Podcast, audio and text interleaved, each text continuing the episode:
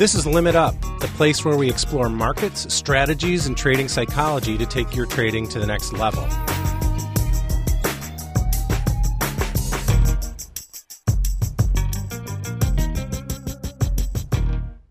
Happy Thursday, traders, and welcome to the Limit Up podcast presented by Top Step Trader. This is the show where we reach deep into the morass of futures, forex, markets, and trader psychology, and pull out the tastiest bits of wisdom from the industry professionals who know them best. My name is Jack Pelzer, uh, more or less the receptionist for this podcast, so allow me to offer you our warmest greetings before I kick things over to our real host, the esteemed Jeff Carter, for the Limit Up interview. By the way, we have an amazing guest today, a man who is certainly no stranger to this medium, because in fact, he is the host of the Daily F X podcast, which you can find over at daily f x dot com or wherever podcasts are sold for free. Our guest today has also spent more than forty years analyzing and writing about financial markets, and you'd better believe that he is analyzing with an S, because he is based across the pond in lovely London, England. His work has been featured in the Wall Street Journal, Reuters, the B B C. I could go on and on about his accomplishments, but instead I will just go ahead and reveal that our guest today is none other than Martin Essex. Jeff and Martin are going to get down to it, so much so that we needed to split this episode across two installments just for the sake of time. This is going to be a very trading and technical-focused pair of episodes that will probably help you make the best of these markets. And what markets we have right now. The trade war is real, people. The Fed's doing Fed things. So how should we make sense of it all? Thankfully, I have just the man to bring us all up to speed. His name's Mark Meadows, and he's about to enlighten us with his market reaction. But first, just one last reminder that we're celebrating our seventh birthday here at Top Step Trader. And that means we're still offering huge, staggering, monumental discounts on all of our Trading Combine and Reset bundles for a limited time. Don't have too much longer to do that, actually. So now would be the perfect time to get out there, get a big old discount, and take advantage of these huge swings we're seeing. What type of market swings? Mark Meadows, let the people know what's going on out there. From trading for so many years, you realize that some central banks have personalities. The Federal Reserve likes to telegraph its moves. The Bank of Japan is prone to intervene in forex markets. And the Reserve Bank of New Zealand is a complete wild card sometimes. They love to surprise the market. And that's exactly what they did on Tuesday when they slashed their interest rates by fifty basis points amidst slowing growth and low inflation. Not just that, but that takes their interest rate down to one percent on its way to negative territory. What this tells you is something is happening in the global economy. Things are not going as well as you would think if you're in the United States. And that's why the Fed cut rates two weeks ago. There's the old adage that if the U S has a cold, the world catches it. But what we're going to find out in the next year is what happens when the world has a cold. Does the U S catch it? Or can the Fed help the world recover? Central banks are certainly on the case. Can they save us from a deep recession? I don't know. In this, my view is to prepare for the worst and hope for the best. And as always, follow price action to tell me where markets are going. And that's your market reaction. Thank you, Mark. I think we can all agree that experience is important in trading as well as pretty much every other human endeavor worth doing. Our hosts and guests today have more than seventy years of trading experience between them, so I think it's safe to say that they know what they're talking about. And given these kind of markets we're seeing lately, I would say it's definitely a discussion worth giving a listen. So my friends, I invite you now to join today's Top Step interview between our very own Jeff Carter and the host of the Daily F X podcast, Mister Martin Essex. Good afternoon. Welcome to another edition of the Limit Up podcast brought to you by Top Step Trader here in Chicago, Illinois. My name is Jeff Carter. I'm a general partner at Westloop Ventures dot com and uh, used to be a floor trader in a previous life. Today on the program, we have Martin Essex. He is an analyst at the Daily F X, and he's also host of his own podcast, The Daily F X. And uh, he just took that over from Tyler Yell five weeks ago. He's based in London, and he's been uh, writing about the economy for longer than most of you have been alive. Martin, welcome to the program. That makes me sound very old. Yeah, well, I'm older. I, I trust you.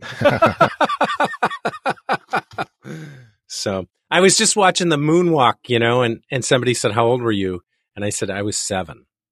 Do you remember the moonwalk? I mean, when Apollo landed? Uh, I hate to say this. I hate to say this, but I'm actually older than you then, but only by a few years. I think I was eleven when it took off.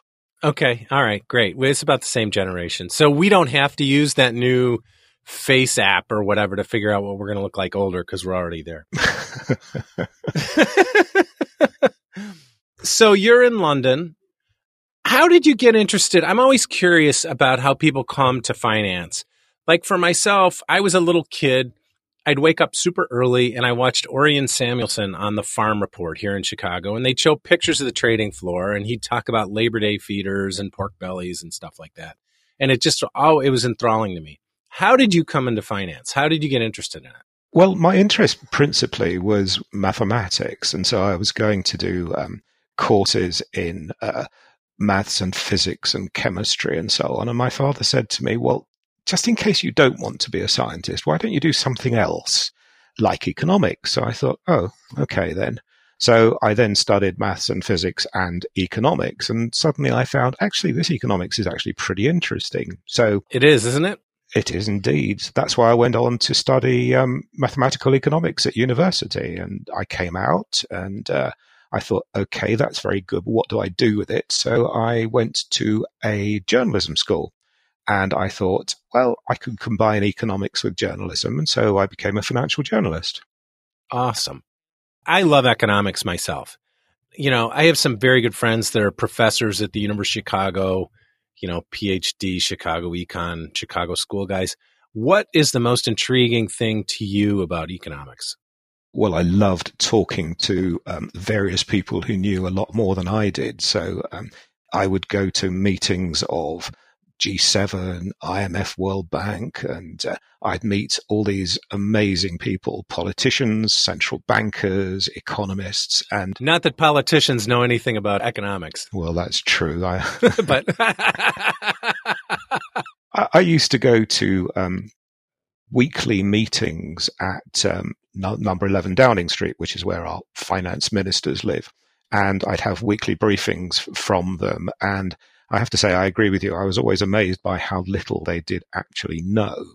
But on the other hand, I've met central bankers and all sorts of other people who are really very, very clever, and uh, some economics professors and all sorts of different people. And I just thought, do you know what? I would really like to know as much as you do. And so I tried to learn as much as they do. Not that I think I ever succeeded, but uh, I learned enough to make it really interesting. Yeah, I think like the cool thing about economics is if if you disagree, if you understand how the other person is framing their argument and where they're sort of coming from, you can understand it and you can start to get like, not critical, like hypercritical, beat up on each other, but you can critically understand it and come to some sort of resolution. So like when you see somebody like John Cochrane, who is with the Hoover Institution and talks about how the multiplier effect of government spending is zero and how do you create that dollar? And then you have sort of Lawrence Summers on the other side arguing. It's fascinating. They're both very smart, capable people, and you just have to understand where they're coming from. I have a friend in New Zealand who's a professor of economics there, and he is... well, he's rather rude about the state of modern economics. He thinks that all you have to do to be published in the economic journals, which is what academic economists want to do, is to spout the same theory that everybody else is producing. And there is no scope for something different. So he thinks that if you do have new ideas that don't fit into that sort of model that we all have at the moment, you just can't get published and you can't get promoted. And so he thinks that that's really stopping people, academic economists, from coming up with new ideas. Yes, there are arguments within economics, but it's all within the same structure. And he would argue, and I think I agree, that modern economics, by and large, does not work very well. And what we need is new thinking, but the whole system mitigates against that. Yeah, it's interesting. I um, was not acquainted with Gary Becker, but met him a few times. He was a fascinating guy. His initial kind of groundbreaking research was in nineteen sixty-two on the economics of discrimination. And I was at the brown bag lunch that my friend Vishal Verma put on at uh, University of Chicago when he discussed immigration. And he talked about in the U S how our immigration system is broken. This is back in two thousand seven or eight, and how we needed to fix it and that we should charge for it because there was a supply for of immigrants and demand for immigrants. And so where there's supply and demand, there's a market. And it was just absolutely groundbreaking. And there's a YouTube video um, when he was in Great Britain at the, I think it's called the Hayek lecture, and he gave it. You could hear the air go out of the room when he kind of proffered that theory up. But when you think about it, it makes a hell of a lot of sense. And I think you're right. You know, we kind of are retreading the same old ground instead of applying economics to different things like Becker did. Um, rest in peace, Gary Becker. Uh, where would you apply it differently, do you think? I was trained, as I said, as a financial journalist, and that means I was originally a reporter. So if I wanted to know what was going on or what was expected to happen, I would ask, say, three different people, and I'd write up the standard economist on the one hand, on the other hand story. But first of all, I knew I could cheat because I knew who was on which side of the argument. So if I wanted to write about, are interest rates going to go up or are they going to go down? I knew who to ask because I knew which people expected them to go up and which people expected them to go down. And then later, when I became uh, the economics editor of a paper, I started writing in the same way. And my editor came over and, not physically, banged my head on the desk and said, I don't want to know on the one hand and on the other hand, I want to know what you think. And this was news to me. I mean, reporters do not do, um, what do I think? Only columnists do that. And suddenly there was I as a, as a columnist. And I had to change my mind completely, my mindset completely. I had to think, okay, what do I really think about this? So here we are in the wake still of the two thousand eight financial crisis. Do you have signs since then that people actually know what they're doing, people in charge? Do they know how to conduct monetary policy? Do they know how to conduct uh, fiscal policy? And I think you have to say, by and large, the answer is no. We have negative interest rates in countries like Switzerland and Japan. How does that work? How is that seriously expected to boost their economies when it hasn't already? You have Japan in particular plowing more and more and more money into the economy and nothing has happened. Do those policymakers know what they're doing? I know. It's since the nineties, right? I mean, Japan imploded in the nineties, and, and they've been doing the same thing over and over. It's absolutely crazy. I totally agree. I think the people in the central bank sort of, I feel like, or at least, well, I don't know this. I want to have the confidence that they know what they're doing. On the other side, I think the policymakers, they have no control over them, and they're sort of reacting to what they do. So, for instance, Trump does a bunch of tariffs, which clearly in any classical economic structure is a bad idea because the costs are passed on to consumers, right? And so now we've got a roaring stock market, we've got low unemployment, and the Fed's talking about cutting interest rates. And I'm like, well, if the tariffs weren't there, maybe we would be raising interest rates, you know? I mean, and fiscally, I mean, what government is secure? I'm sitting in the state of Illinois in the city of Chicago, which is the most fiscally corrupt and irresponsible government probably on the face of the earth. So uh, other than maybe Namibia or something like that, but or Zambia. So I think you're totally right about that. But look, at least in the United States, you have the opportunity to cut interest rates if you need to. Because you've pushed them up, you can now lower them. But in the Eurozone, in Japan, in other countries, rates are zero or less than zero. So they can't cut interest rates anymore. I mean, you could argue the Fed's done a pretty good job in pushing them up when it could so that it can cut them now. Other countries don't have that.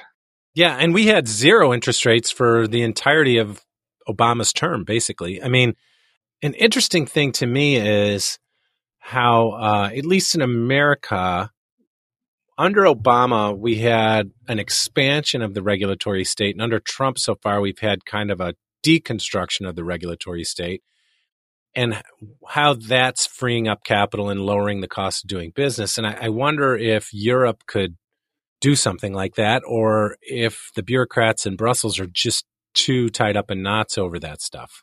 What do you think? Okay, let me put an idea to you. We've all believed for decades now that central banks should be independent. But you could argue that if fiscal policy and monetary policy were pulling in the same direction, it would be much more efficient. So what we often have at the moment, I, I think you have in America, correct me if this isn't right, but Donald Trump is spending more money, or wants to spend more money, and the Federal Reserve is pushing back on that. You have the two entirely separate. You have um, fiscal policy on one side, you have monetary policy on the other. Now, Donald Trump has suggested that, well, it, he seems to be suggesting that he'd like more control over the Fed. And everybody goes, oh, no, you can't do that. We must have independent central banks. But in much of Asia, central banks are not independent. I don't think anybody thinks that the People's Bank of China is independent from the Chinese government. Yeah, no, absolutely not. And arguably, it's not in Japan either. I mean, you could argue that even though it is theoretically independent, I think you could say that it's influenced by the government, and the government is influenced by Japanese business, and so on. Well, why do we assume that we're right and they're wrong? Why do we assume that the system works better when its central banks are independent? I never thought I'd say this, but maybe Trump is right. I mean, maybe the government should have more control over the central bank. I'm not saying that's right, but I'm saying we need to think in those different ways before we just say, the system we have is right, we're not going to change it.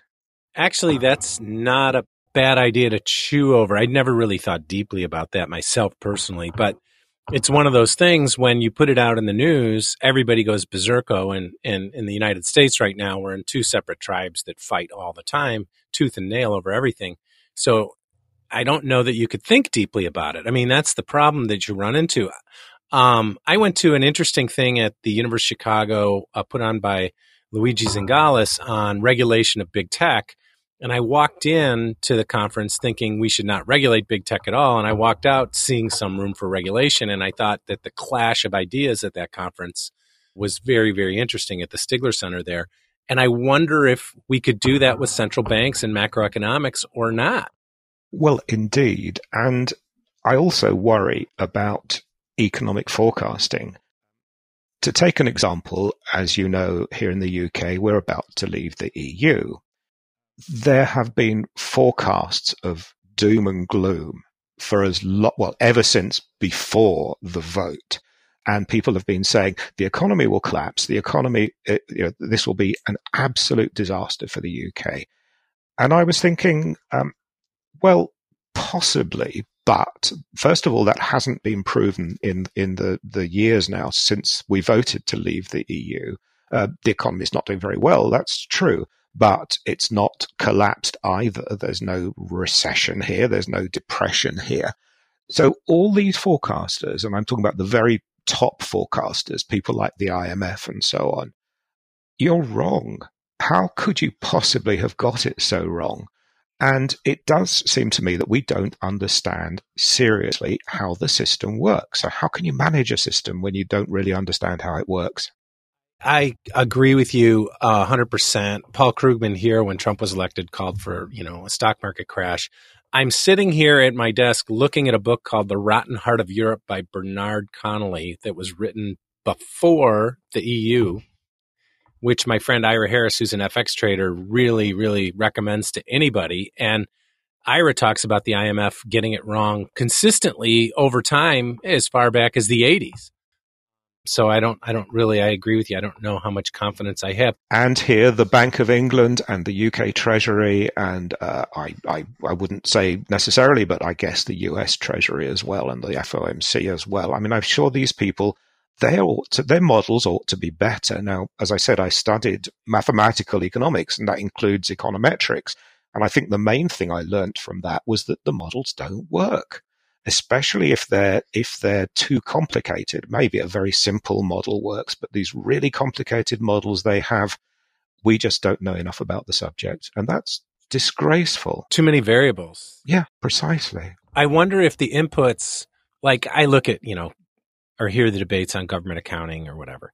And and those are accounting numbers, not economic numbers, you know, total up with opportunity costs and taking into full account.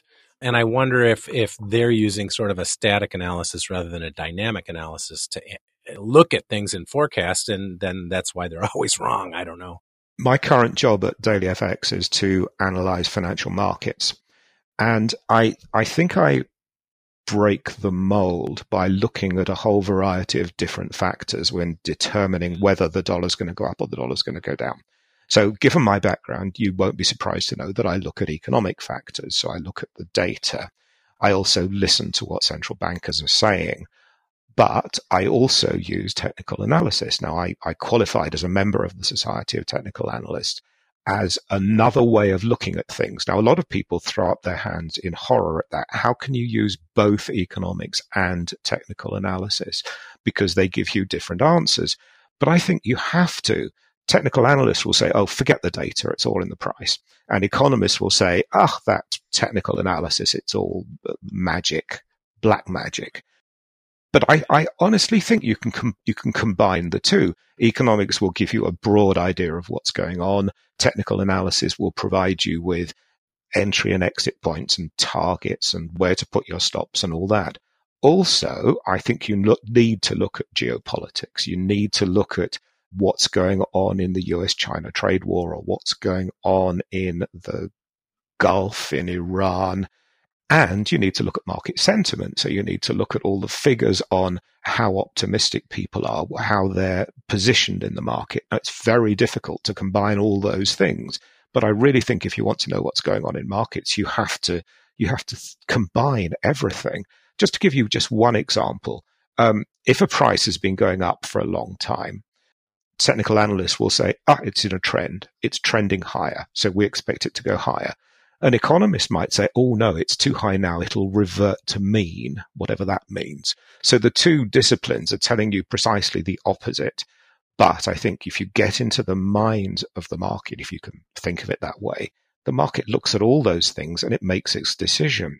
Somebody said to me just the other day, well, isn't the dollar going to go down because the Fed's going to cut interest rates? Well, you know better than I do. That's nonsense, because the markets already know there's going to be an interest rate cut. They know there's going to be a quarter point cut. There might even be a half point cut. So no, the dollar's not going to go down necessarily when the Fed cuts by a quarter at the end of this month. It, it might, but it's, you know this phrase, it's all in the price. Right. And the academics would tell you that the price today anticipates every known piece of information that people can ascertain and drops it into the market. And then the floor trader would tell you, buy the rumor, sell the fact, um, or sell the rumor, buy the fact, whatever. Uh, so it's no surprise that if the Fed has said, looks like we could cut, that the dollar's already moved to that point. Same thing happens with interest rates. Um, I'm sure the Fed funds rate right now, I haven't looked, is pricing in a, a quarter rate cut at the next meeting. Precisely. And I think that's why beginners in the uh, in trading, whether it's Forex or commodities or stocks, so often get it wrong, because they use these very simple equations and they need to know what they're doing. And by and large, if you're a, a new retail trader, you don't know what you're doing. Yeah, that's for sure. So read up on it. For heaven's sake, please read up on it. There's education everywhere for free. You can buy books, you can look on the internet, you can watch YouTube. You'll get lots and lots of information. And just to give you an example, I got an email from somebody um, a few weeks ago who said, I had two hundred dollars. I invested it in the market. I lost one hundred sixty dollars. Now I only have forty dollars left. That's all the money I have in the world. What should I do? And I was thinking, I can't even begin to answer that question. First of all, two hundred dollars is not enough to start trading. Secondly, you can't just make a bet one way or the other. You need to diversify. And of course, you can't do that with two hundred dollars. What's the point of asking me when you have forty dollars left? Because if you'd come to me when you had when you had two hundred, I'd have said, don't do it. So I, I'll just reiterate this. Please, if you're beginning to trade, read up first, know what you're doing, understand the markets. Don't just go on a gut instinct that says, oh, the U K is heading for Brexit, therefore I'll sell sterling. Mind you, that would have been a good trade, but you know what I mean. Yeah, right, exactly. But, you know, it's interesting, Top Step Trader um, allows people to paper trade. And when I was on the floor, as a clerk, we used to paper trade, but you never, it was always kind of like, meh. I, I don't know. I never got a lot out of it. But what they found is uh, with rookie traders that have no concept of what's going on in the markets, it really does help them acclimate and sort of build up some confidence and get sort of a feel. Um, I think so much of trading is a, a flow thing. Traders, thank you for making it all the way to the nineteenth hole of the Limit Up podcast presented by Top Step Trader. We're certainly glad that you took some time out of your no doubt busy schedule to join us and hopefully learn a little more about the wide world of trading. If you did find any of this even mildly enlightening, we'd love to see you come back and or uh, share this podcast with your friends. That'd be great. If you could just go over and rate or subscribe Limit Up on iTunes. You could join our ultra-exclusive Top Step Trading community on Facebook. Or check out The Morning Show, The Morning Preview with John Hoagland and Dan Hodgman on YouTube at eight fifteen each morning. They also have a recap in the afternoon. Basically, we're just trying to form a more close-knit community, and we'd love to have you all be a part of it. So we look forward to seeing you back here, same time, same place next week, to discuss whatever new catastrophes or miracles of human ingenuity are making the markets move. But until then, I encourage you all to have a nice weekend, take care of yourself, namaste, and trade well. This episode produced by Dante thirty-two.